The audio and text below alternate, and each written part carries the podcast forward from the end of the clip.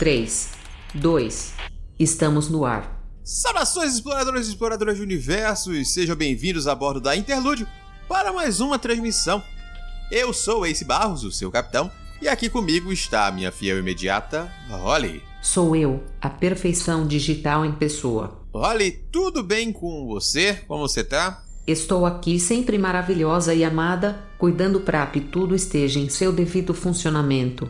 Obrigada por perguntar. Pois bem, Holly, hoje daremos continuidade a uma série que iniciamos no nosso primeiro interlúdio. Sim, senhor capitão. Hoje voltaremos a falar sobre a trilogia do Elfo Negro, a saga de origem do Droll mais apelão da fantasia, que por acaso é publicada pelos nossos parceiros da Jambô Editora. E quem estará comigo neste programa, Holly? Muito bem. Voltando para continuar falando dessa saga, estão aqui a nossa querida multitarefas e super talentosa Camila Loríquio. Olá, pessoas! O apaixonado pelos reinos esquecidos e fã de carteirinha do protagonista, Diogo Fernandes. Ei, hey, pessoas, tudo bom? E o botequeiro caolho mais cheiroso da podosfera nacional, o senhor Samuel Muca. Opa, e aí? Mas antes do papo, vamos para os nossos recados.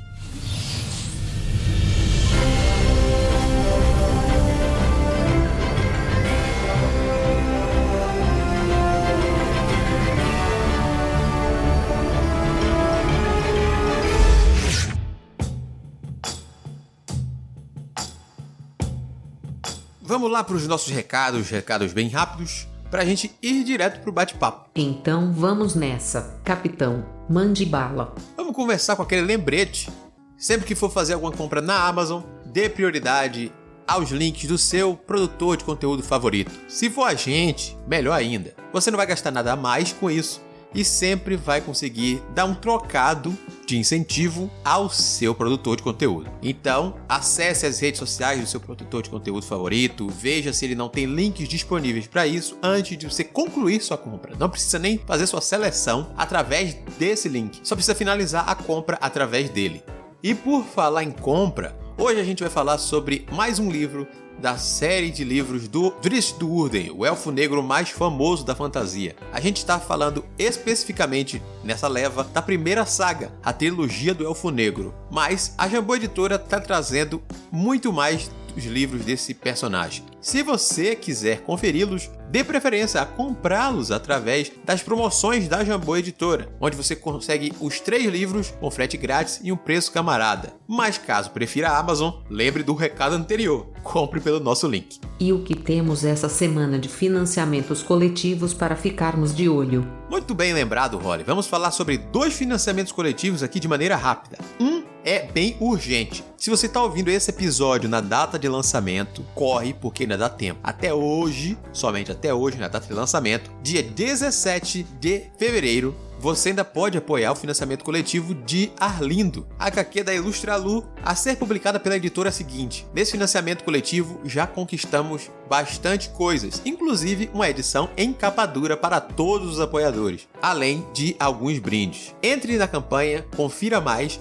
ouça nosso episódio que vai estar tá linkado aqui no post, onde a gente falou um pouco sobre a HQ e como ela é bem bacana, para que você não vá sem saber nada, mas não perca muito tempo. Só vai até hoje, dia 17 de fevereiro. Pode parar o podcast, eu não vou me ofender não. Acesse aí catarse.me arlindo. Tá, mas e a longo prazo? Tem alguma outra coisa? Pois é, Orly. Ao contrário dessa campanha, você ainda tem um pouco mais de tempo para apoiar o financiamento coletivo de Deadlands, um cenário de faroeste fantástico para o RPG Savage Worlds. Mas você pode achar. Mas eu já conheço esse nome, isso já não foi publicado no Brasil? Foi publicado em 2012, mas de lá para cá já sofreram algumas alterações na regra do próprio Savage Worlds, com a sua edição Aventura, e também no próprio Deadlands, que se tornou ainda mais dinâmico do que a edição mais dinâmica do Savage Worlds. Então, a Retropunk está fazendo financiamento coletivo para trazer essa nova versão, toda atualizada, com um sistema de regras mais enxuto, pronto para que você tenha mais dinamismo no seu jogo, mais rápido, inclusive nas regras. E essa nova edição de Deadlands não é apenas uma reedição para as novas regras, mas também traz um avanço narrativo e mecânico no cenário de Faroeste que ele se propõe. Então, acesse catarse.me deadlands para conferir o que a Retropunk está oferecendo para você e como você pode escolher a recompensa que vai mais do seu agrado e cabe no seu bolso. A edição digital começa por pouco mais de 20 reais. Então, olhe com carinho, talvez valha a pena você conferir. Falta só aquele lembrete esperto.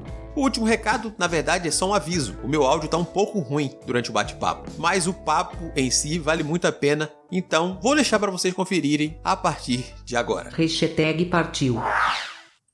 Então vamos lá começar este programa de hoje. Primeiro, vou falar aqui que teremos dois blocos. Um deles sem spoilers, para que você conheça mais sobre a obra, mesmo que não tenha lido o primeiro volume da série. E caso você queira saber realmente mais sobre a série e não esteja ligando para isso, teremos um bloco com spoilers para falar sobre este livro, Exílio, que é o segundo livro da trilogia do Elfo Negro Triste do Urden. Então, o único spoiler, se a gente pode dizer assim que é um spoiler, é que o título já explica que o personagem está exilado após os eventos do primeiro livro. Mas como se trata de uma trilogia dentro de uma longa série de publicações, acho que falar que há um spoiler em citar o título de um livro do Drist, já que ele tem 36, 30 livros, sei lá quantos no momento, não chega a ser um spoiler. Então pode ficar tranquilo quanto a isso. Do que se trata este livro? Dez anos após os acontecimentos de Pátria, o primeiro livro dessa série, Drist está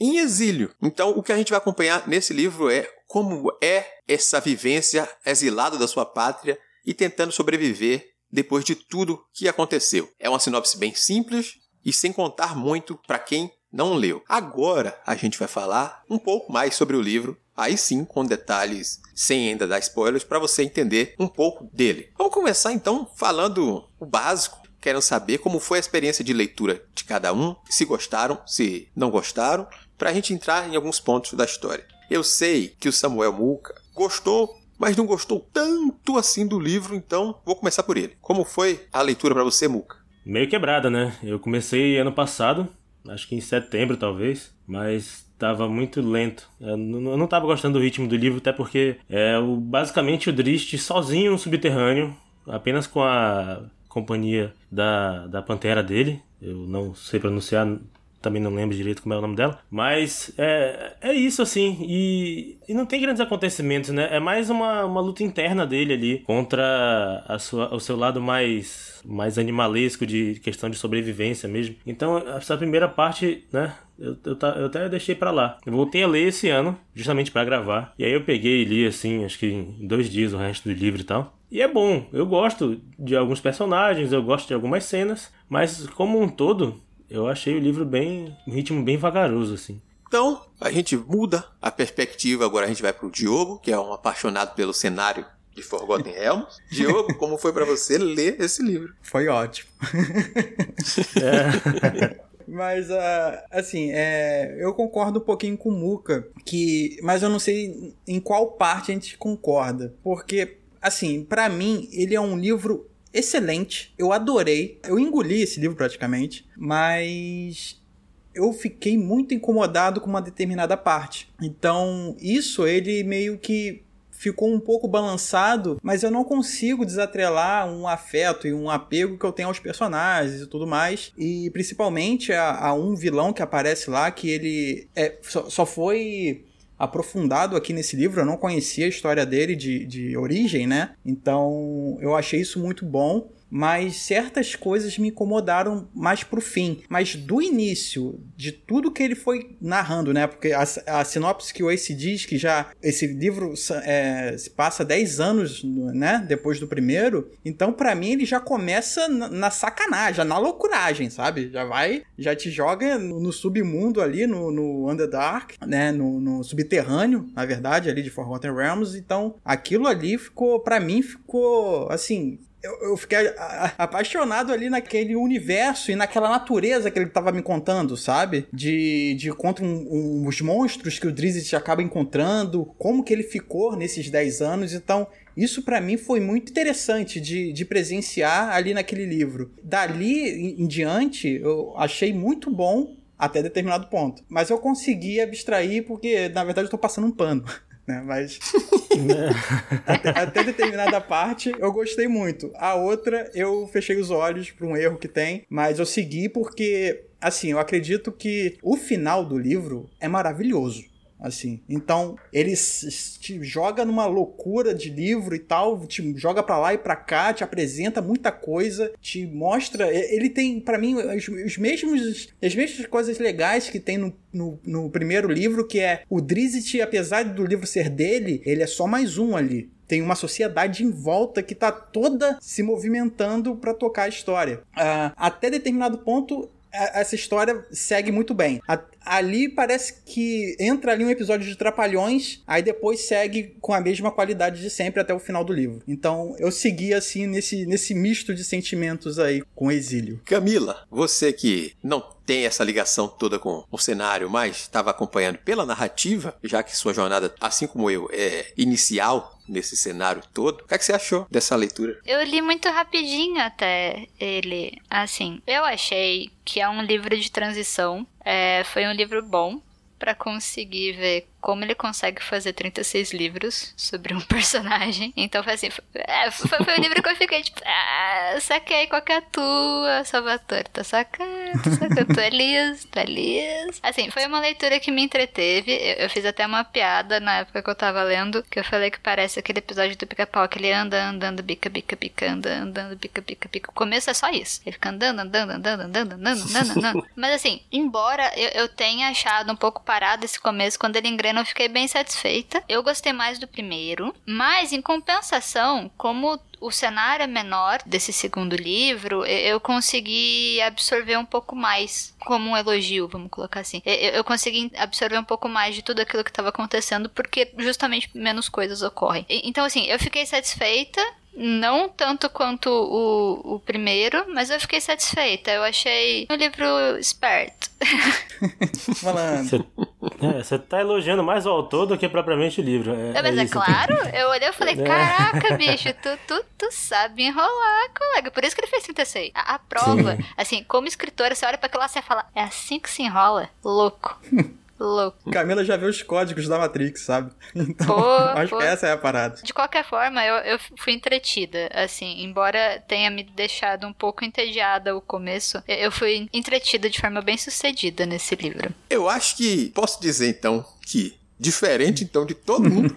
Nem o início me entediou. Eu gostei muito desse livro. Eu acho que eu gostei mais da leitura dele do que do primeiro, inclusive. Me aprofundar um pouco no Drist, enquanto personagem, me ajudou a entreter um pouco e, e tirar um pouco da estigma que eu fiquei no primeiro volume. Eu ainda acho que Drist é um personagem muito forte, mas eu consegui ver menos um personagem somente aquele personagem bonzinho demais e ver um pouco mais de pensar, de humanizar o personagem de certa forma. Ele ainda tem qualidades exacerbadas, ele ainda é muito bom como lutador enquanto uma pessoa habilidosa, mas eu consegui gostar mais dele enquanto eu via todo esse percurso, essa, essa problemática dele pensando e se enfrentando dilemas internos, mais do que simplesmente lidar com consequências dos atos, como no primeiro volume, sabe? Ele até faz piada, né? Ele até faz piada desse, de, de como ele é bonzão e tal. Ele, ele diz lá pro Belwar, né, que era um, um gnomo das profundezas, que, enfim, depois a gente fala isso.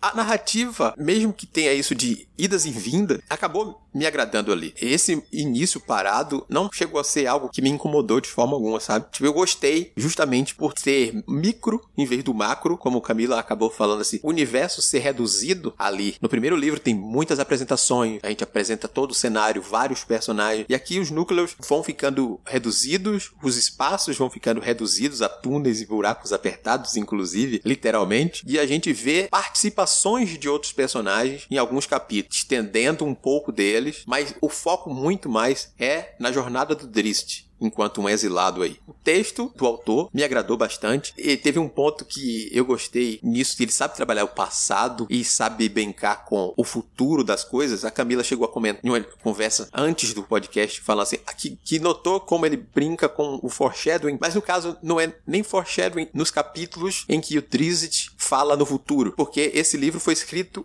após a trilogia sequente, sabe? Ele contou a origem do personagem depois que ele já tinha feito sucesso com o personagem estabelecido. Então, por isso que o personagem em alguns momentos fala com uma voz que irá acontecer. Se você ler na ordem cronológica a história, parece que o autor está te dando pistas de algo que, que vai te acontecer. E ele sabe trabalhar muito bem isso, porque uma pessoa novata chega, fica curioso pro futuro, mas se você já sabe essa informação ou leu fora de ordem, Não. você, ah, rapaz, olha ele citando isso aqui, ele sabe trabalhar uns elementos que ele propõe da coisa. Independente de você conhecer ou não o cenário de Forgotten Realms nos RPGs ou de outros contos da literatura, de outros pontos que circula esse cenário do D&D, você não se sente em falta com algo. Ele te completa e vai narrando ali de uma forma que acabou me agradando bastante. Eu, eu gostei do, do foreshadowing. Ele, é, até isso que você comentou foi justamente por ele citar alguns personagens que não aparecem nem no primeiro livro, nem nesse livro. Tanto que isso me fez pensar é, até que ponto será que ele planeja as histórias, qual é esse modo dele de, de organizar um- uma saga que é gigantesca e enquanto ele antecipa de tudo isso, né? Assim, achei curioso. Embora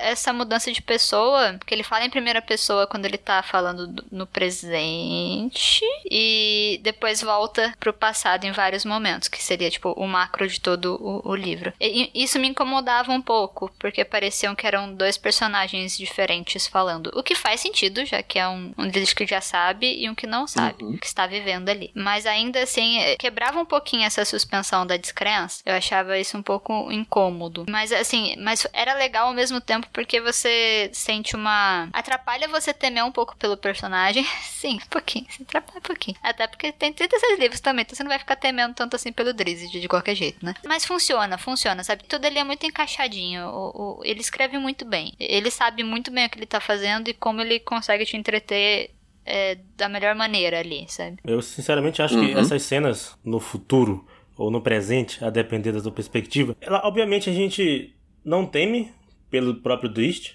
mas eu, eu cheguei a temer em alguns momentos pelos companheiros dele, porque a gente sabe, né, que, que, sei lá, por mais que o Drist não vá morrer agora nesses primeiros, né, porque a juventude dele a gente sabe que ele tem uma saga enorme, mas a gente não sabe, pelo menos eu, né, que não sei, dos outros personagens. Eu, eu fiquei temendo pelos outros personagens, sabe? Eu também. E eu acho que, que isso aí é uma coisa que funciona bem também. Mesmo, mesmo que a gente não, não tema pelo próprio protagonista, mas os outros personagens eles são muito ricos, né? Então acaba que a gente sente um pouco isso. Sim, sim. Esse era um ponto realmente que eu ia puxar sobre os personagens, que essa construção, a gente sabe que o personagem principal não vai sofrer nenhuma consequência muito grave além, né? Pode ter os ferimentos, podem ter outras coisas, mas a morte não é algo que irá acontecer. Talvez possa acontecer e a gente vê o Driss lidando tem que voltar de algum plano assim. a gente não sabe, mas focado aqui, a gente não vai ter algo muito de grave pra ele, mas pros outros, o autor constrói muito bem esses outros personagens secundários. A gente, os personagens aparecem e a gente começa a se importar muito com eles e, aí passa a temer. Eu gostei do núcleo que acompanha o Drizzt. Eu gostei muito. Eu fiquei muito envolvido com aqueles personagens ali, principalmente o Stalo. Sabe? Porra. Ele é muito legal. Gostei muito daquele personagem. Gostei muito daquela coisa ali ao redor, no subterrâneo. Por mais que seja um livro que a gente diga que é de idas e vindas, que no fim das contas o ponto de partida e o ponto final parece ser o mesmo, com leves diferenças, né? Que a gente vai falar somente na parte do spoiler, mas que os personagens fazem aquela jornada valer a pena, sabe? Por isso que eu, que eu me envolvi mais do que no primeiro. No primeiro a gente tem personagens muito bons, tem uma história de uma trama e uma conspiração, uma coisa toda assim, que, inclusive, um lembrete, quem quiser ouvir mais sobre o primeiro livro, no nosso primeiro episódio do Interlúdio, a gente debateu esse livro, vai ter o link aqui para você ouvir o primeiro episódio e ficar sabendo mais, inclusive sobre essa explicação, porque a gente tá citando a série, quantas séries, quantas trilogias, quanto tem, isso tá tudo explicado lá, tá? Não precisa ficar perdido não. Mas eu gosto muito de como ele trabalha os personagens, os secundários, tanto os que estão ao redor do Drizzt, quanto os demais, apesar de que os demais os vilões da história e coisa assim, são menos trabalhados nesse livro do que foram no volume anterior. Sim, principalmente o, o núcleo Droll, eu achei. É, eu tive uma impressão desse livro que existia muito mais coisas sendo desenroladas, só que não tiveram espaço dentro do livro, né? Muito as casas, né? Uma planejando a, derrota da outra, ou então planejando determinado fim. E essas coisas elas simplesmente acontecem, mas a gente entende que por trás houve uma, um arranjo ali de peças, sabe? Então, eu gostaria de ter visto, eu achei esse livro curto, eu gostaria de ter visto mais, mais desse, desse rearranjo dentro de Mesoberrazan. Não sei se precisava para esse livro em si, né? Mas para a história em si do subterrâneo, eu acho que eu acho que valeria a pena, sabe, para poder explicar um pouquinho mais como que funciona as outras casas e as outras a intriga entre elas. Então, eu achei que poderia ter mais um pouquinho Pena que não teve. Eu acho que provavelmente vai ter mais espaço para isso nos próximos, pelo menos no terceiro, do que nesse. Eu acho que se ele fosse maior, meu Deus do céu, eu já achei o ritmo lento. Se, se, se ele para de descrever o que que tá rolando, né, com, com, com o núcleo principal, para abordar um pouco mais de Mesoberranzan, nossa senhora, acho que não, tá, tá bom como foi. Eu acho que. ah, eu curto, eu curto esse, esse é porque para mim isso é material para RPG. é, mas aí a gente pega um livro de lore, né? Não um romance. Bacana isso, que, que essas perspectivas diferentes que o, que o livro oferece, né? Tipo, ah, quem conhece o cenário, quem quer se aprofundar no cenário de Forgotten Realms, ver como uma oportunidade de crescer o lore do cenário, mas quem vai encarar como um romance isolado, não tem nenhuma perda, no fim das contas. São situações de ganho-ganho, sabe? Ah, tô procurando um bom romance de fantasia. Tenho. Tô procurando um complemento para um cenário de RPG. Tenho, sabe? Uhum.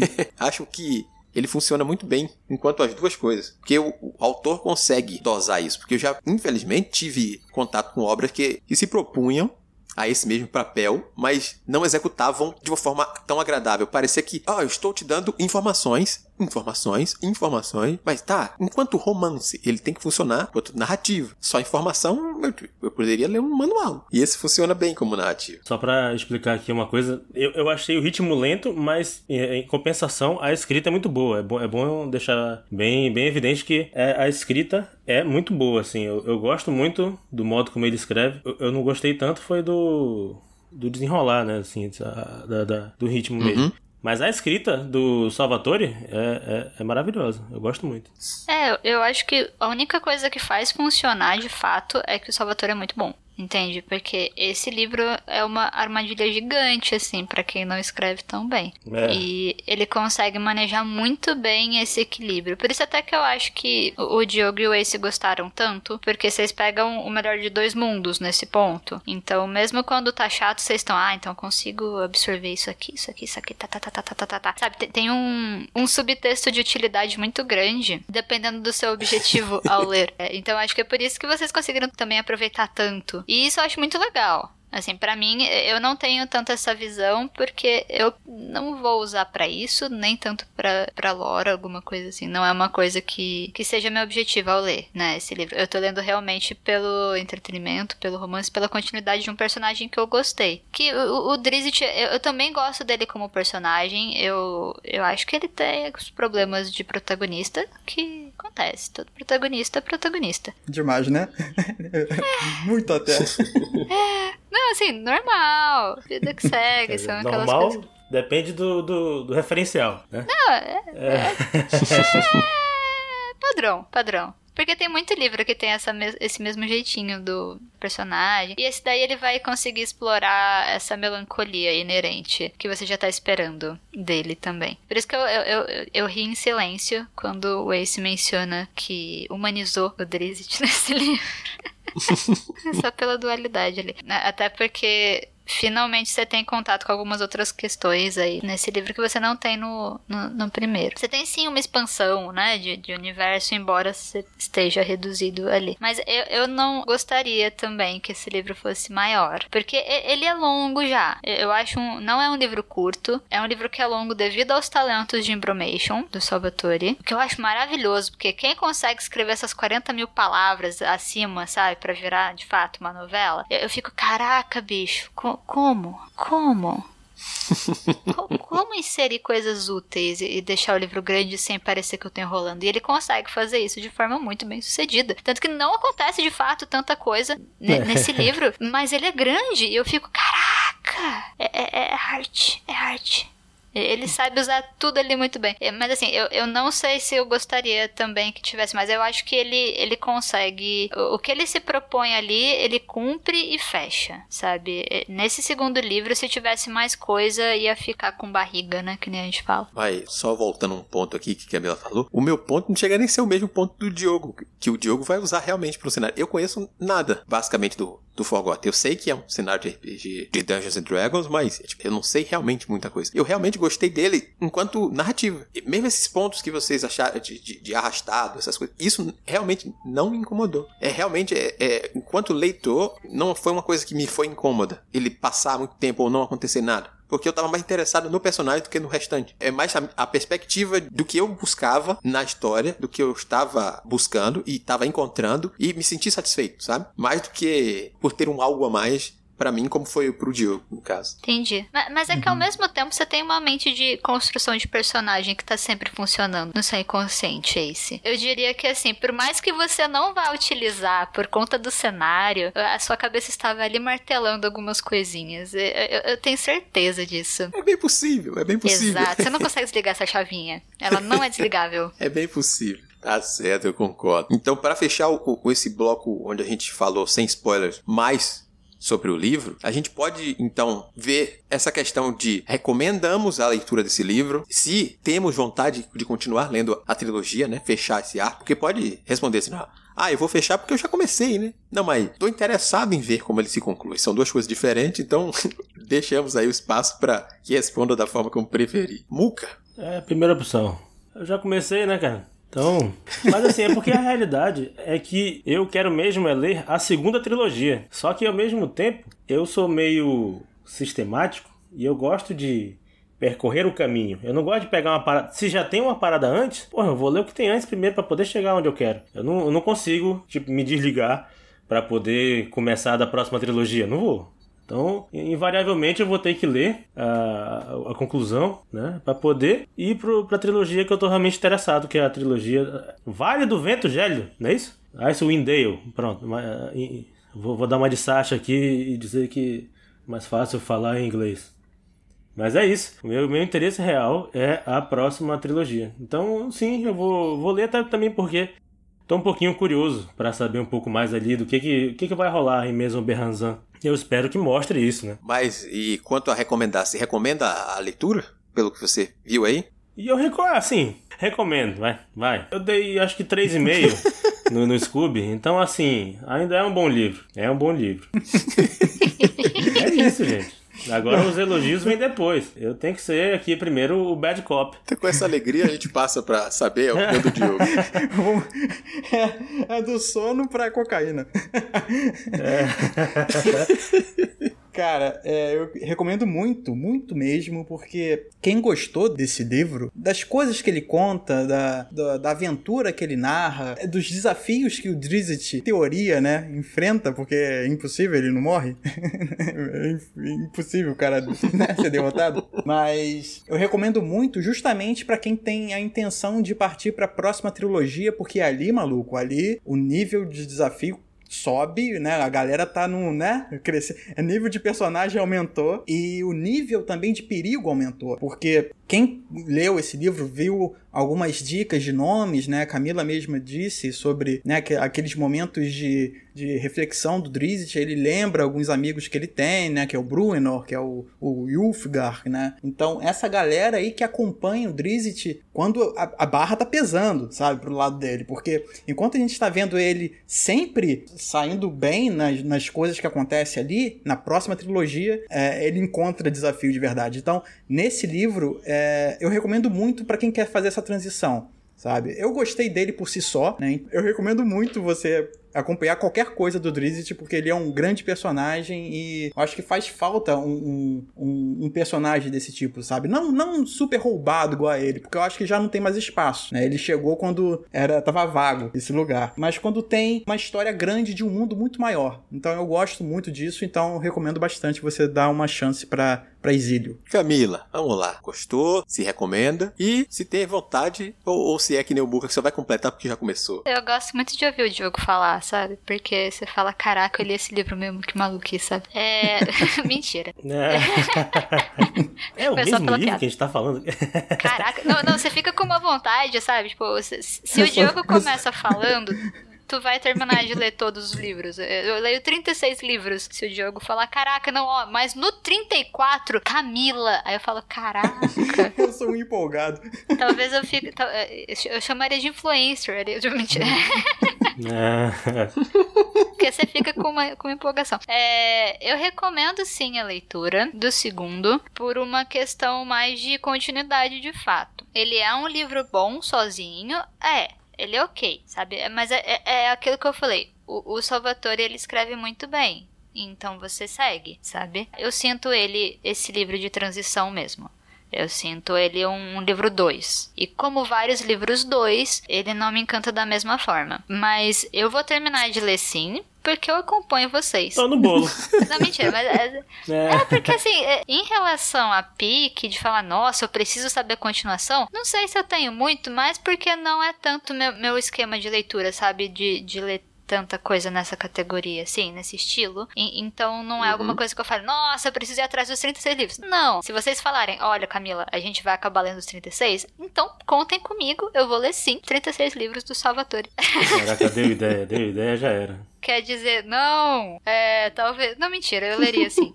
É, não teria problema não. Mas eu vou ler sim o terceiro pra conseguir terminar. Não que eu, que eu sinta que eu precise de tanto mais. É, é, Eu não sei. é, Honestamente, eu fiquei muito satisfeita com o segundo, no sentido de história. Porque ele não. Ele não termina num cliffhanger, ele não, ele não me deixa no Uhum. na coceira, vou colocar assim, sabe? Ele não me deixa nessa coceira de saber o que vem depois, mas ao mesmo tempo eu sei que o que vem depois ele vai conseguir construir. E- então eu recomendo sim a, a- a sequência, eu le- lerei sim a, a conclusão da, dessa primeira trilogia e é isso. Não é nem pelo tanto pelo pique, acho que é mais por acompanhar vocês, até porque eu gosto de. Da gente, sim, eu sei que você gosta da É, gente. é, assim, sabe? É, É.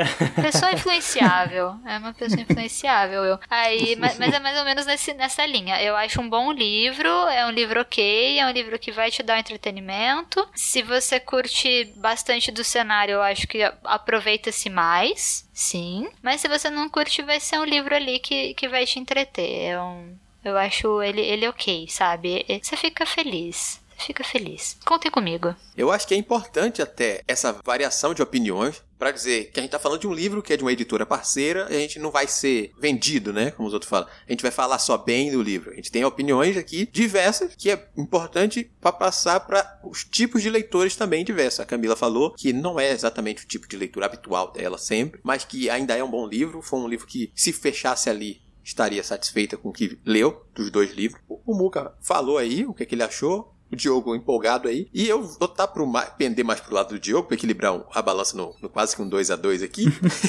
que eu terminei, mesmo sabendo ali que ele fecha muito bem, que se não tivesse uma conclusão, eu ficaria satisfeito, eu realmente ficaria satisfeito. Mas me instigou justamente por eu saber que tem um terceiro e dizer, não, se tem, eu quero.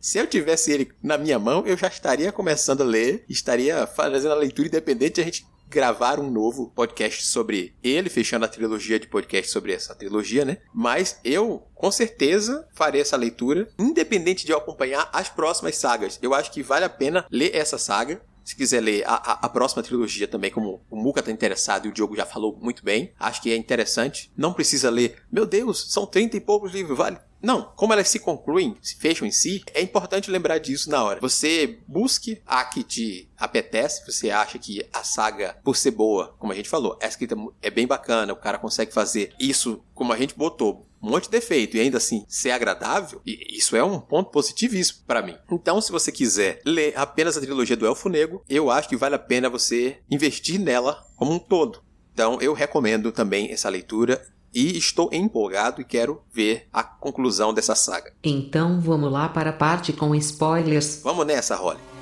Cuidado. Você está entrando agora em uma zona de spoilers. A mulher que ele pegava era a tia dele. Quem matou o coronel foi Josevaldo. E no final do filme você descobre que o cara já tava morto. Perdemos mais um. Agora bloco é de spoilers pra gente comentar os pontos que a gente gostou mais na história, os pontos que a gente não gostou mais a fundo, sem se preocupar. Então, se você ainda tá aqui e não quer ouvir o spoiler, é hora de fechar essa. Pode pular lá pro final. A Holly vai dizer aí o tempo que você tem que pular. E você pula para ouvir só os recados, que é bom acompanhar o trabalho dos outros que tá aqui, o recado sobre o trabalho do Muca e do Diogo também. Gente, escuta os três minutos finais que tá tudo certo. Vai ser ali por volta de uma hora e dez minutos. Vamos nessa, galera. A Camila ficou curiosa com o que o Diogo falou que não gostou. Eu fiquei curiosa com duas coisas. Diogo, se você quiser começar a falar, é o que você não gostou, a parte dos trapalhões, e o, o vilão do futuro. Eu, eu fiquei que nem a revista Tititi aqui, sabe? Que não liga pra spoiler de repente, tipo novela, sabe? Você fala, foda-se, eu vou ler o final. Ok, ok. Vamos lá. É... Então, gente, eu não sei se com vocês rolou isso, mas eu me senti enganado com essa capa. É basicamente o Drizzt dentro ali, no, é, no subterrâneo, com as duas cimitarras na mão, encarando um devorador de. Um, um não, quatro, de, cinco devoradores de mente. Que no DD eles são uma das criaturas mais maléficas, é uma das criaturas mais inteligentes, uma das criaturas mais temidas do subterrâneo. Sabe, os Drolls, eles são temidos, mas existe uma outra casta ali que são os devoradores de mente, sabe? Inclusive, essa galera aí vai ser a vilã pelo menos é o que diz os trailers, do próximo e lindo, maravilhoso do Baldur's Gate 3, né? Então, Hum. É- é- essa galera é poderosa. Só que. Hum. Então, vamos lá. Parte trapalhões, cara, porque determinado ponto ali do livro, já lá no terço final, eu tô sentindo com essa parte, cara, que eu fiquei meio puto mesmo. Porque tem uma parte que quando o Drizzt ele é, é arrastado, né? Ele. Ele acaba indo pra uma, uma, uma espécie de mini cidade, mini fortalezazinha ali de devoradores de mente. E, cara, eles parecem que são dos trapalhões, sabe? Porque ali tem uma galera que tem uma arena, sabe? Eles colocam escravos lá, telepaticamente presos ali à, à inteligência deles, e eles usam essa estrutura que eles têm pra fazer uma espécie de arena. Ok, sabe? Cada um tem seu vício, cada um brinca do jeito que quer. Mas quando você tem uma cidade de devoradores de mente, onde tem um, um centro ali, um núcleo que é como se fosse, de acordo com o próprio livro, né? Como se fosse um deus entre eles. E a galera, sabe, tudo confusa. Tem, obviamente essa cidade uma hora cai, né? E quando cai, você não vê uma estrutura pronta para se defenderem, sabe? Essa, toda essa capa é, sinistra, com esses vilões ali flutuando na frente do Drizzt, eles morrem feito baratas. E cara, nessa arena que eles estão apostando coisas, eles apostam itens mágicos, eles apostam é, poções, eles, eles apostam coisas, itens mágicos, sabe? E quando a- o bicho pega ali, cara, não tem um puto pra jogar uma bola de fogo, não tem um cara pra jogar uma magia um pouco mais. Ô, sossega o rabo aí, que aqui é uma cidade de devoradores de mente. Sabe, aqui não é bagunça. Então, assim, eles morrem, assim, abobalhados, sabe? Eu achei muito triste essa parte, porque eu esperava que eles fossem vilões, porque no primeiro livro a gente tem uma presença, uma só, sabe? Ele tá sempre rondando ali a casa mais poderosa de Mesomber Razan, e eu pensei, bom, a gente vai ter uma, né, uma alguma coisa desse cara, a gente vai entender um pouquinho melhor dessa, dessa sociedade que é tão pouco explorada, e eu tava contando com isso. E quando chega na parte que demorou muito até pra chegar, é uma parte assim, totalmente dispensável, sabe? Eu achei bem, bem, bem ruim mesmo a parte dos devoradores de mente. Então, isso me, me deixou um pouquinho para baixo. E a segunda parte que também já não curti tanto, e na minha cabeça eu, eu preferi deixar uma outra história, uma, um outro final na minha cabeça, porque eu lembro que a Camila é, falou lá no primeiro programa que ele era meio Disney, né? Ele era meio, meio cafoninha, meio, meio breguinha, aquela relação dele com o pai, com, com Zack Nafen, e um pouquinho dessa breguice voltou lá no final. Então, eu, poxa, podia ser diferente esse final, sabe? Em vez dele simplesmente abrir os braços e se jogar no, no, no lago de ácido, por que não a, a, a né? É, eu acredito que não, seja essa pronúncia, mas eu falo dessa forma. Ela se jogue em cima do, do Zaknefem ali e ambos caem dentro do lago e, e, sabe, ele já sabe que ela não pode, né? Não morre se cair ali dentro, sabe? Podia ser diferente, podia ter um pouquinho mais de emoção, mas não, o cara simplesmente abre os braços, se joga numa, numa reflexão de ah, meu filho, eu te amo, um beijo e tchau. Eu não curti muito esse final. Ah, e eu acho que basicamente é isso. Todo o restante do início até ali nesse terço final, cara, eu só tenho a aplaudir, sabe? Eu adorei todos os personagens. Eu gostei da, de como o Belwar, né, que é o, o gnomo das profundezas, que a gente conheceu lá no primeiro livro, como ele foi apresentado, como que fez a transição, né? Eu conversei com Ace antes, né? A gente comentou sobre as mãos dele que viraram armas e como que esse cara vive, né? Como que esse cara manipula alguma coisa mais, mais delicada com aquela, com aquela mão, né? E eu achei muito interessante também outros personagens, né? Que, que aparecem no, no livro, principalmente o Jarlaxle, que ele é um... Era isso que eu queria que tivesse mais no livro porque esse personagem, que, é um clássico swashbuckler, sabe? Que era uma das classes que eu mais gosto. Ele é uma, uma força muito poderosa no subterrâneo. Ele é uma força paramilitar em Menzoberrazan muito, muito influente. E eu não sabia dele ali. Quando eu soube, cara, eu fiquei muito animado. Eu queria mais coisas e eu não tive, eu tive só o básico. É, tomara que no próximo livro dá-se a, dá a entender que, né, que ele pode ter mais uma alguma uma participação um pouco, um pouco mais interessante, mas basicamente é isso. Eu não sei se vai rolar contar o spoiler do próximo vilão aí, da próxima trilogia, porque que a Camila queria saber. Ah, então tá. Depois vocês conversem off aí. Isso, é, isso. melhor. É. Mas basicamente é isso. Eu gostei muito do livro, eu gostei de todas as cenas de combate, eu achei bem interessante. O estalo é muito, muito interessante, porque ele é uma coisa completamente nova que eu não estava esperando. Eu gostei também da. Eu achei meio, meio infantilizado ali a cidade de, das Pedras Preciosas, eu achei que poderia ter sido um pouquinho diferente, mas eu, assim, eu passei pano. É, esse foi a passada de pano.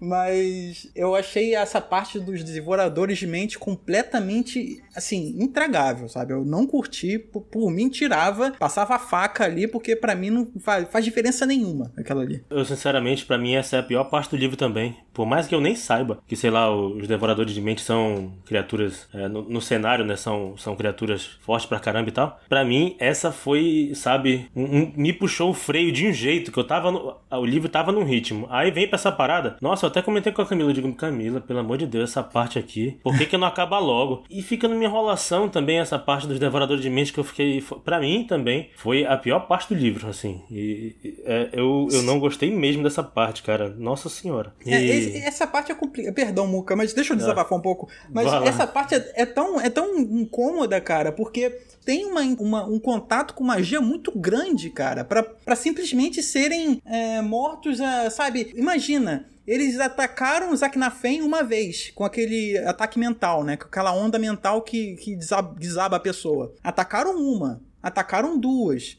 Porra, beleza, vamos supor que era um grupo de burros ali. Atacaram oito vezes o cara e não funcionou, bicho, esquece. Não vai funcionar. E os caras continuam a mesma estratégia. Eles são, cara, que que é isso? Sabe?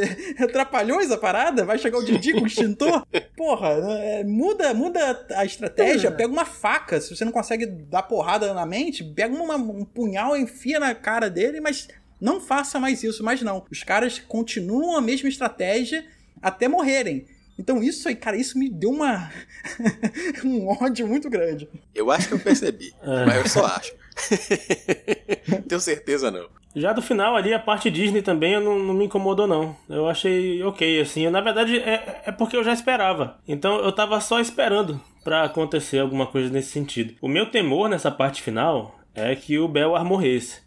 Como ele não morreu, eu já fiquei tranquilo, porque eu achei que ele ia matar não só o estalo, né, o Zaknafen, ia matar não só o estalo, como o próprio Belwar. E aí eu tava temeroso pelo... Passei o livro todo temendo, falei, caraca, vai, vai morrer. Vai morrer, vai morrer, que eu tô gostando muito desse cara, todo mundo que eu gosto morre, pô. Tu é doido. Curiosamente ele não morreu, então, porra, fiquei muito aliviado. E assim, eu já esperava que tivesse esse, esse final melacueca aí com, com o Zaknafen, de verdade, já... Não, não me surpreendeu. Só foi ok sabe? Agora sobre o Belwar, cara, eu acho que pessoas com prótese, né, so- sobretudo dizendo em um cenário fantástico, a pessoa consegue se virar de alguma forma, né? As pessoas se adaptam, assim. Por mais bizarro que possa parecer, mas as pessoas vão se adaptar. Então, né, pô, o cara tem uma faz magia com a, tanto com a picareta quanto a- com o martelo. Então, assim, Sim, sim, eventualmente ele se adaptaria pra fazer as coisas do dia a dia, né? Então, Eu vou dar um contraponto aqui porque eu gostei da parte dos devoradores de mente. Não, de verdade, eu tava. É porque assim, eu tô lendo esse livro e o anterior com uma suspensão de descrença ali no 100, entendeu? Eu já tava no.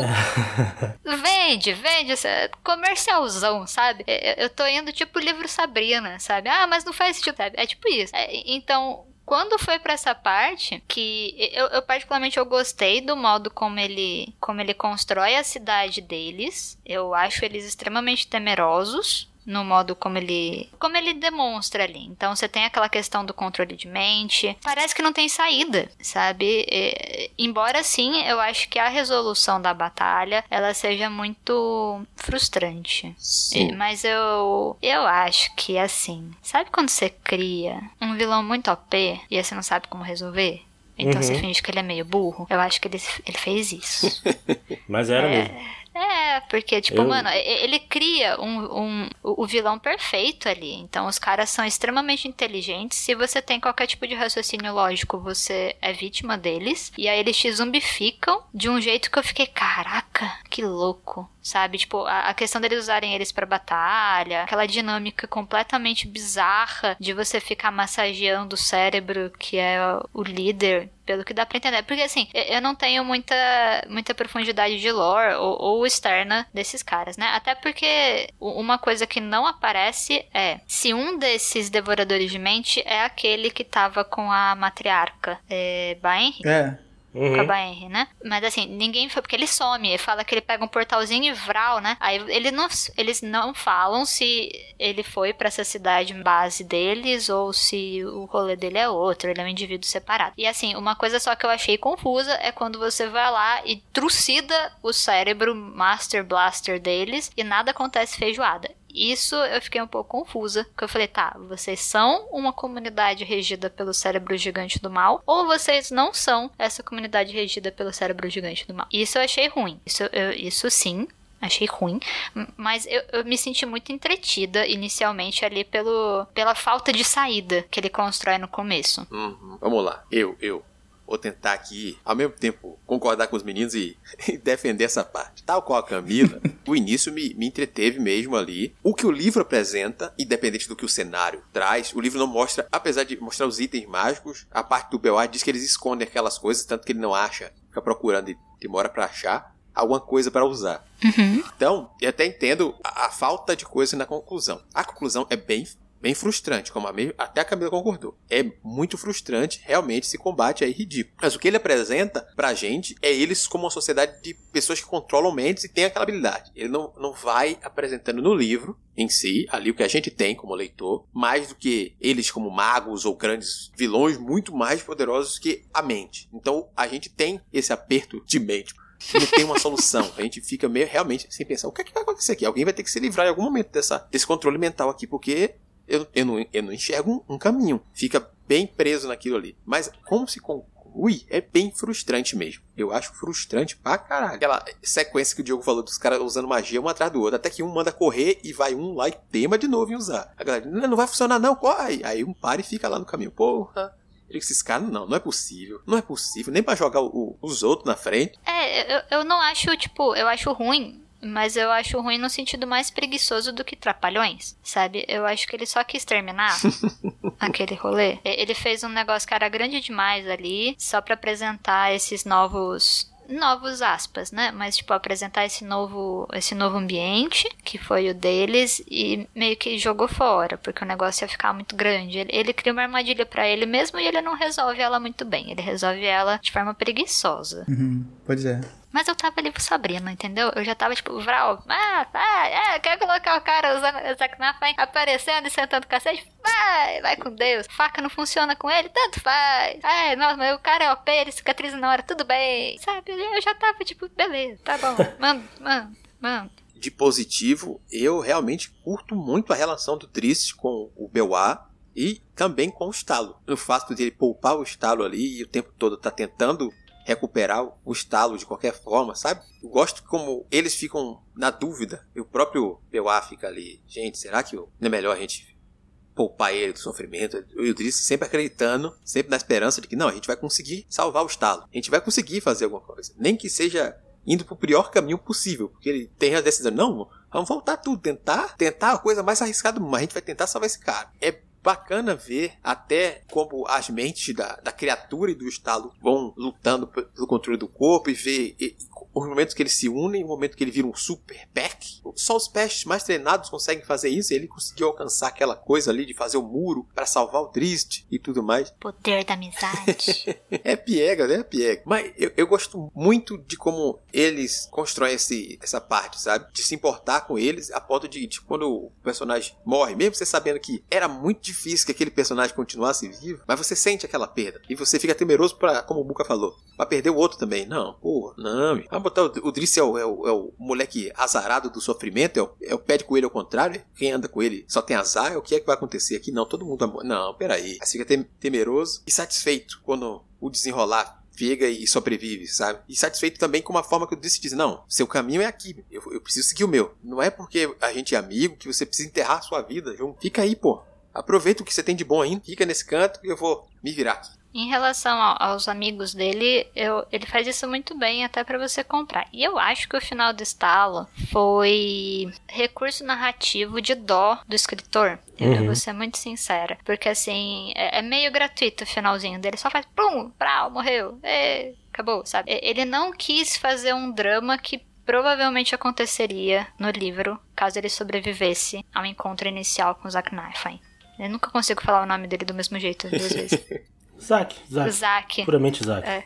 Zack. Assim, eu, eu, acho que foi um. aquele martelinho de misericórdia no, no estalo. É, eu vejo aquilo mais como uma vontade do próprio autor de ver um final mais pacífico do que, que de um percurso natural ali da história, sabe? É, mas eu gosto muito dos dois. É, eu também temi muito pela vida de ambos. Até quando ele faz esse.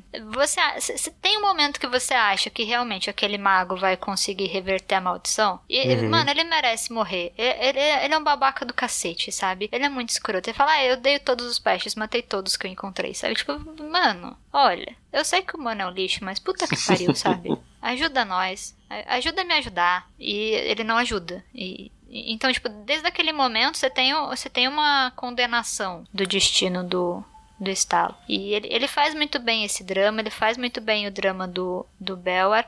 Então, eu, eu gostei bastante do, do Belwar como personagem e não me incomodou essa representação, vamos colocar assim, essa, esse fato dele ter essas duas mãos diferentes, né? No caso, a picareta e o martelo. E até porque, assim, toda essa trajetória do Belwar desde o livro 1, quando a gente acaba conhecendo ele, então você vai ter um momento que é focado no Drist, no primeiro livro, né? Só para dar aquela relembrada básica. E por que esse reencontro é carregado de tensão também. Você vai ter uma patrulha que o Drizzt está fazendo, enquanto ele ainda tá meio que refém da sociedade Drow, né? Pra exílio, claro. E eles acabam encontrando os gnomos minerando. E o Belar só vai acabar perdendo de fato as mãos, era isso ou a vida no caso, mas de qualquer forma ele perde as mãos via Dinin por conta de uma intervenção do Drizzt, né? Então cê, esse reencontro do Belar e Drizzt é, uma, é um reencontro carregado de culpa e do Drizzt lembrando das coisas ruins que ele fez em nome da sociedade na qual ele nasceu, né? Então tem uma tensão muito grande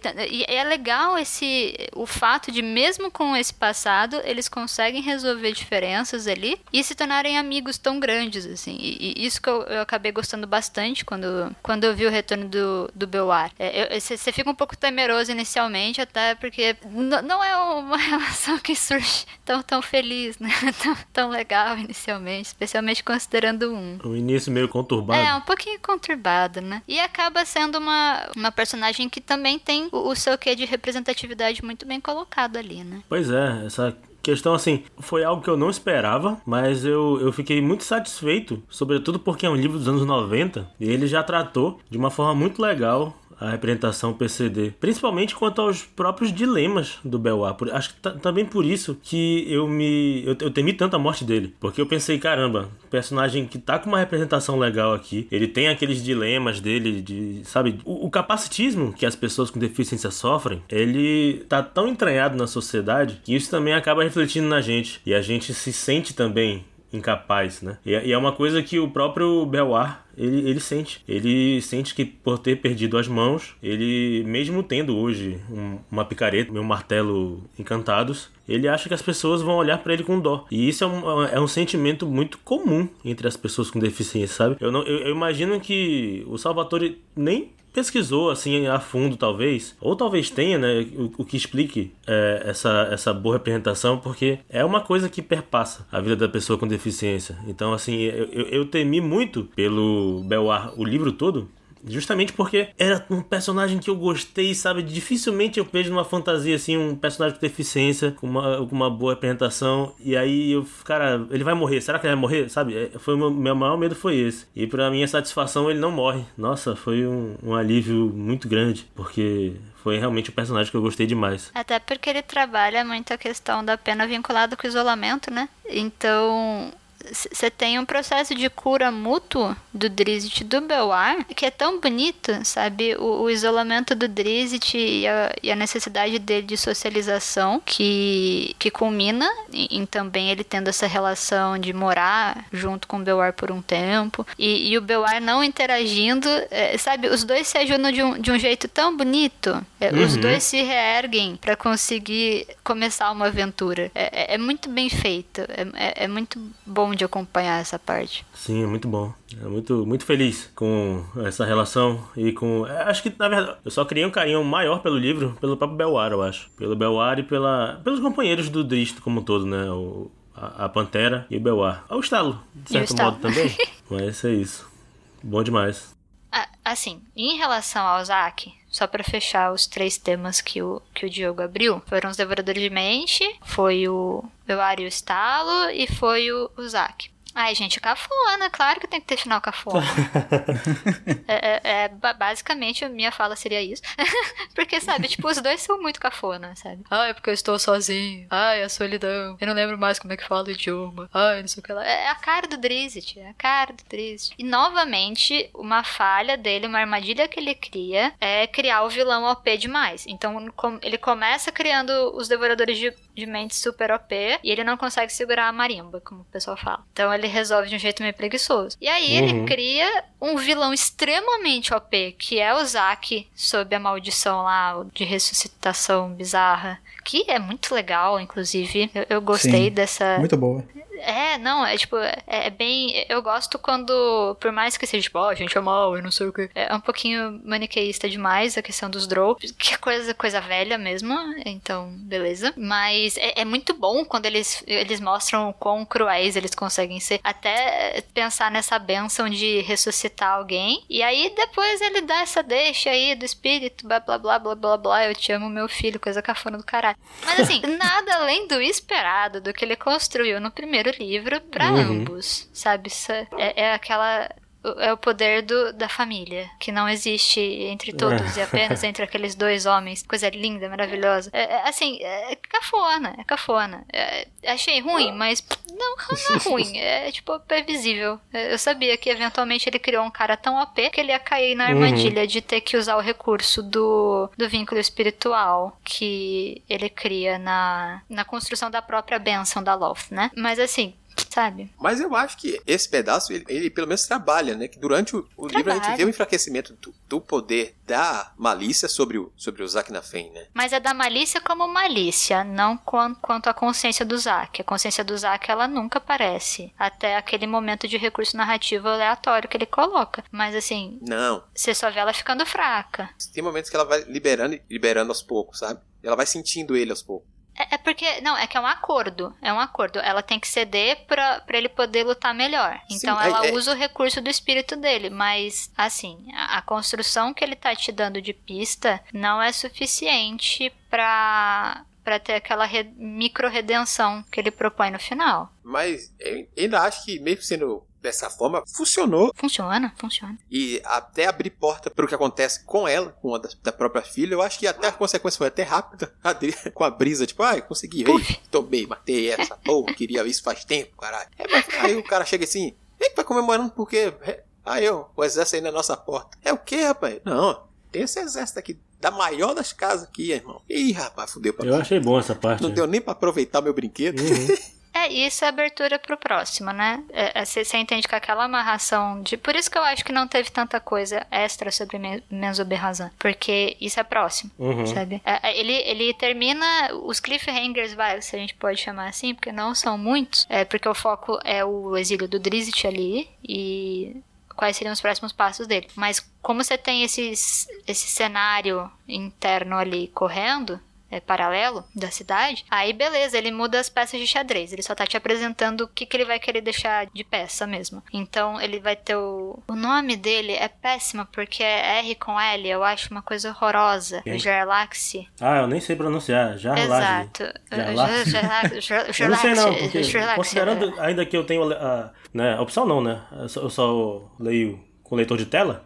Então a pronúncia é em português de um nome que não tem como existir em português. Então é uma beleza. Por isso que eu não me arrisco a falar o É, então. nome da pantera, o nome do mercenário. É o mercenário. É isso. A Pantera também ele deixa ela OP quando ele quer e ele tira o OP dela quando ele quer também. É. Mas mesmo assim eu Cara, gosto dela. Ela é linda. Ela, ela é foda, porque ela tem inteligência de uma pantera simples, sabe? Ela. Quando ele é, quer. É, é, assim, no D&D ela tem inte- inteligência 3. E quando ela tá no, naquele plano astral, ela dá um jeito de só sumir dali, agarrada na- no calcanhar do bicho, sabe? Ela foi mais inteligente do Dane-se, que, sabe? É. do que um devorador de mente. Do que alguém que é um cérebro. Pô, mas inteligência 3 já, já, é, já é inteligente, então, pô. Então ela tem o mínimo de raciocínio já, se for 3. Porra, mas 3 é foda, né? Bota É. um 10 aí. Não, mas ele varia muito. Às vezes ela só fica tipo, olha, está me acompanhando porque ela, ela gosta de mim. Do mesmo jeito que, sei lá, um gato gosta de você, que um cachorro gosta de você. Uhum. Entendeu? Te- Tem uma.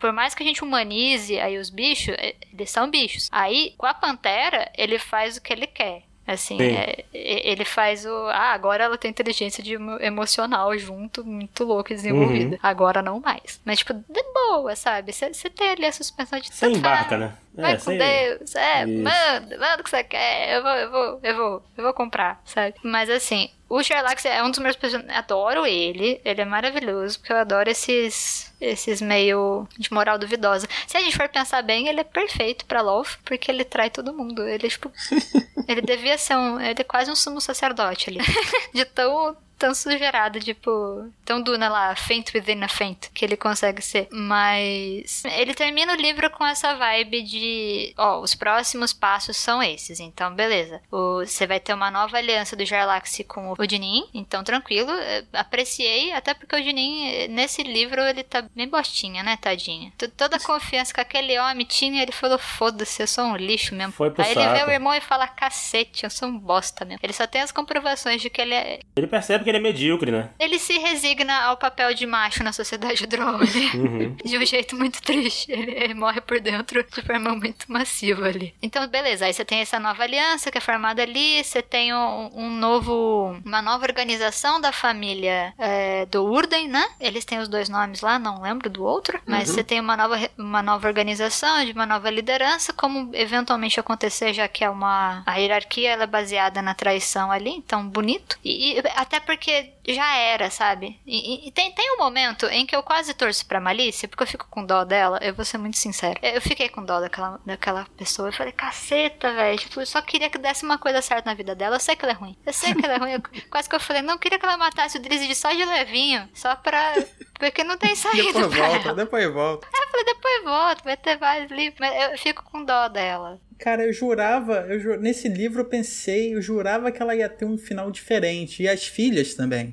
Eu não sei Mas se não pode ter saída. depois e tal, né? Mas eu jurava que ela teria uma, uma- um, um final, ela viraria um Strider. Strider não, né? Tem um outro nome, é aquela... Drider. aquela... Drider. Drider, É Drider, Drider. isso. Isso. É, Eu pensei que seria esse o destino dela, sabe? E- Mas ela é muito foi, ruim né? pra isso. Ela é meio mesquinha, sabe? Ela é meio- As filhas são melhores que ela, no sentido intelectual. Pelo menos a ali. única filha que eu gosto sobreviveu, aparentemente. Dá, a Isso. entender que ela sobreviveu, né? Que é a Vierna. Sim, sim, sim. sim, sim. É. Porque tem que ter um. Ela tem uma micro-redenção ali pela convivência com o irmão, então você sabe que ele vai usar ela de ferramenta depois. Uhum. E ela tem um pensamento muito, né, incestuoso ali com o próprio Drish, né? Eu quero ver se ele vai realmente abordar isso, porque, porque eu falei, meu Deus, ele vai ter essa eu não coragem sei, de... tem uma parceria ali. Eu não vejo. Ela criou ele e acabou se vinculando a ele afetivamente, mas eu não digo. Ah, no primeiro livro dá a entender que ela, que ela tem, tanto que a própria Malícia fala, olha, ele é seu irmão, tira isso da cabeça. Pelo menos eu, eu lembro benzinho a Malícia falando pra Vierna que, que, ó, seu irmão, filho do seu, do seu pai, é que, que ela também é filha, Deve parece ter, do- deve ter deletado da minha mente. É, ela também é filha do Zack. É, no primeiro livro ela tem aquela, aquela espécie de ritual que tá rolando e ela se insinua pro Drizzt, né? Ah, mas tá aí, dava até pra parede nesse, nesse ritual, entendeu? A parede fala oi, ela fala sim, pois não. Verdade. Sabe? Pô, Mas eu acho que dessa forma, talvez não. Só se trabalhar em algum outro livro futuro, em algum retorno Uhum. dele ao, ao, ao Não, sim, subterrâneo, sim. porque dá a entender que tipo, ele, vai, ele foi pra superfície e ela vai ficar aqui. Sim, sim. Talvez um, um encontro lá esquisito mais à frente, já que ela vai mudar de casa. E a única que sobreviveu vai ser absorvida. Tem isso, né? Que a, a casa do Urden morreu. Sim. Não tem mais do Urden. Ah, mas não tem? Com a. Não. Com a, com a re- Muda o nome? Quando você perde, quando você é derrotado, mata todo mundo. Absorve os escravos e fica só com o que é Ah, útil. tá. A, a quem ganhou também, a que mata a mãe, de qualquer forma, ela pode compor uma nova família externa, mas não ressuscitar Não, o a que, a que matou a mãe A que, morreu. é, a que matou a mãe morreu. A Brisa, Pela conversa, diz que só a Vierna sobreviveu, só do meio. isso. Claramente eu prestei atenção nessa parte. É, só sobreviveu o de mim e a, e a Vierna. É isso. Aham. Ah, ah, então tá bom. Ah, então tranquilo. Eu já tava tipo, não, porque agora vai ter uma reconfiguração ali, já nem lembrava. Não, não deixa não. Eu, o Dini pergunta, né? Vai me deixar. Pô, Corretíssimo. não vai me deixar vivo, pô. Tem que matar, porque se sobrar um nobre da casa, ele pode contestar. Não, é só ela que ficou viva e vai ser absorvida. Tipo, ela vai ser da casa vencedora. É, até o próprio. Jalal ele fala, ele fala, pô, tu vai ser testemunha contra a casa Baerne? Tu não vai, pô. É isso, ele, ele joga na, a realidade na cara dele, né? Você... Mas o Dininho, ele tá tão, tão frouxo, ele tá tão desapontado, desiludido, é Uhum. a palavra certa, que ele fala, ah, me mata, tanto faz. Eu não... É, ele já queria morrer, né, cara? Ele falou, meu Ah, Deus, eu não me aguento mata mais. logo, eu tô cansado. tô cansado. Não aguento mais apanhar de todo mundo. Ah, chega dessa vida. Caraca, mas é, é, é uma, é uma queda muito grande, né? Do, do primeiro livro pra esse aqui.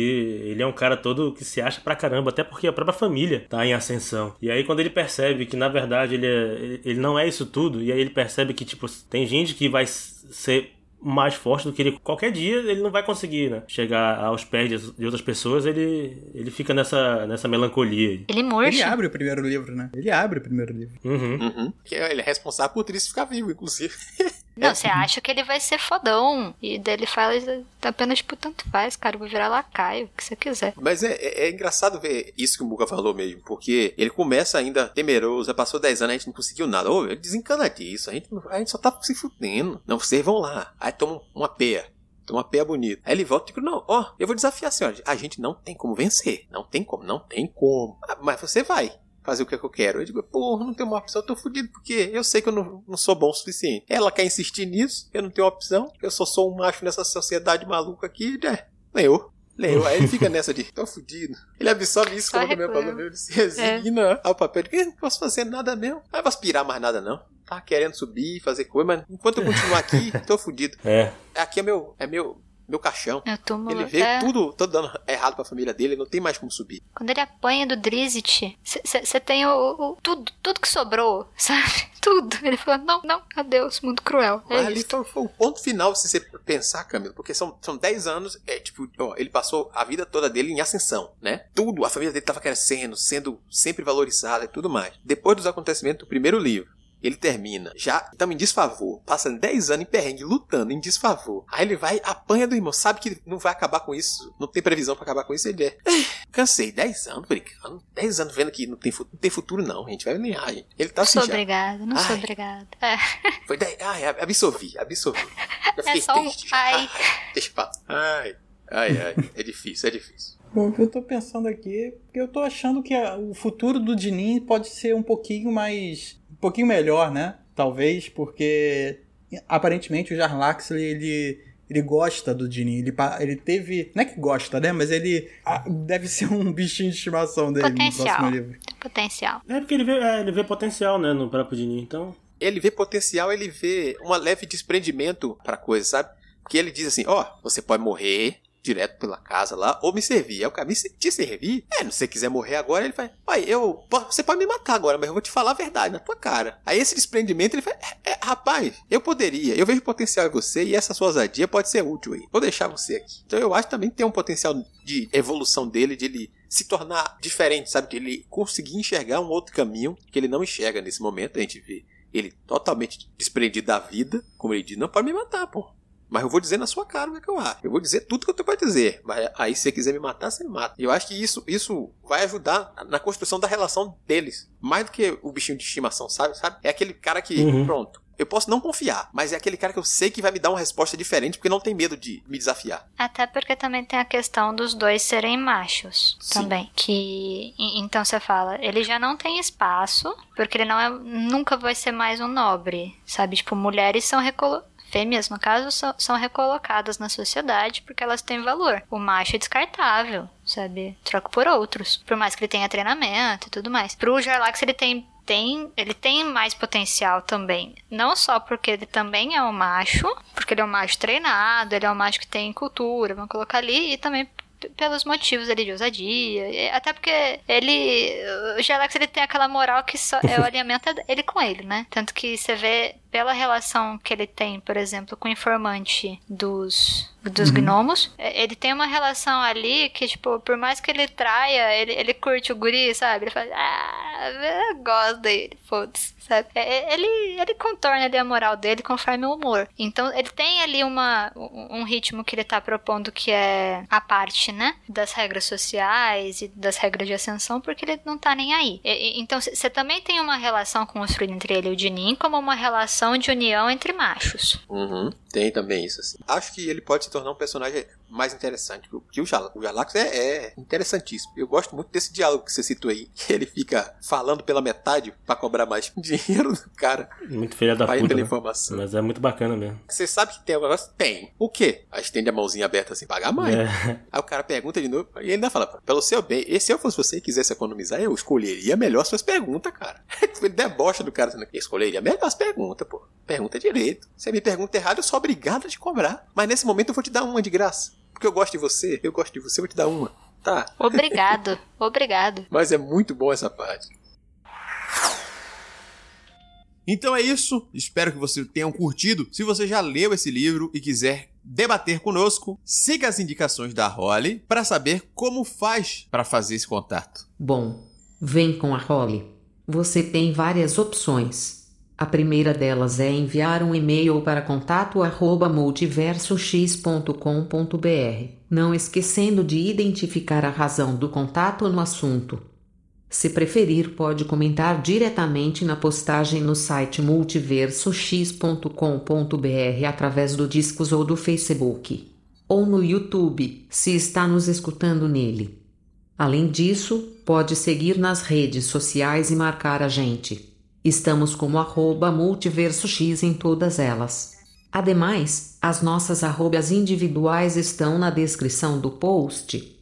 E claro, o mais especial, vem fazer parte da nossa comunidade no Discord, bater um papo com a tripulação e, quem sabe, ler e até gravar com a gente.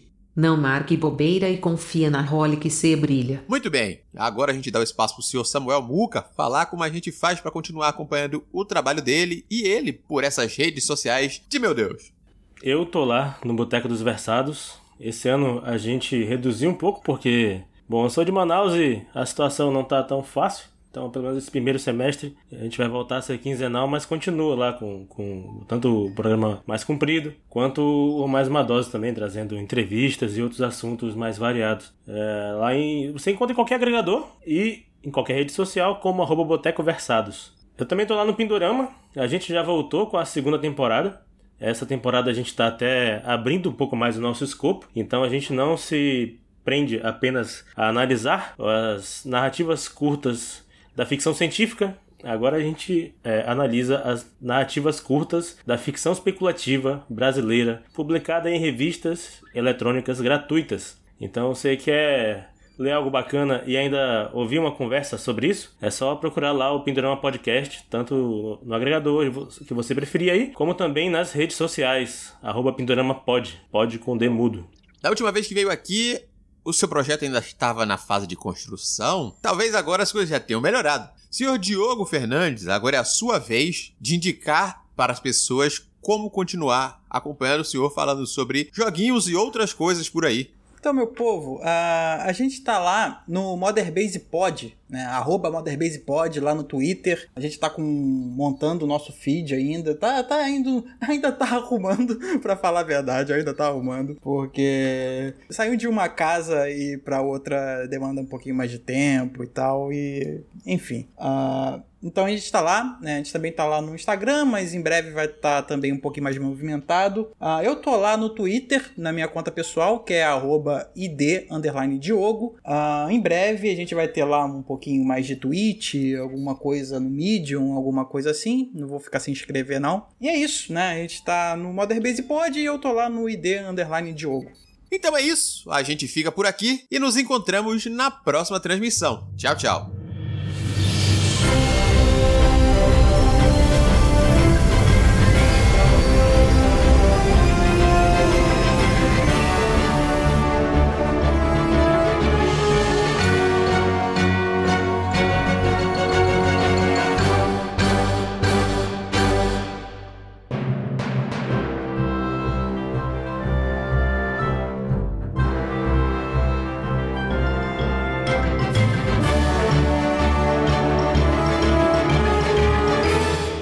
Ainda tá aí? O programa já acabou.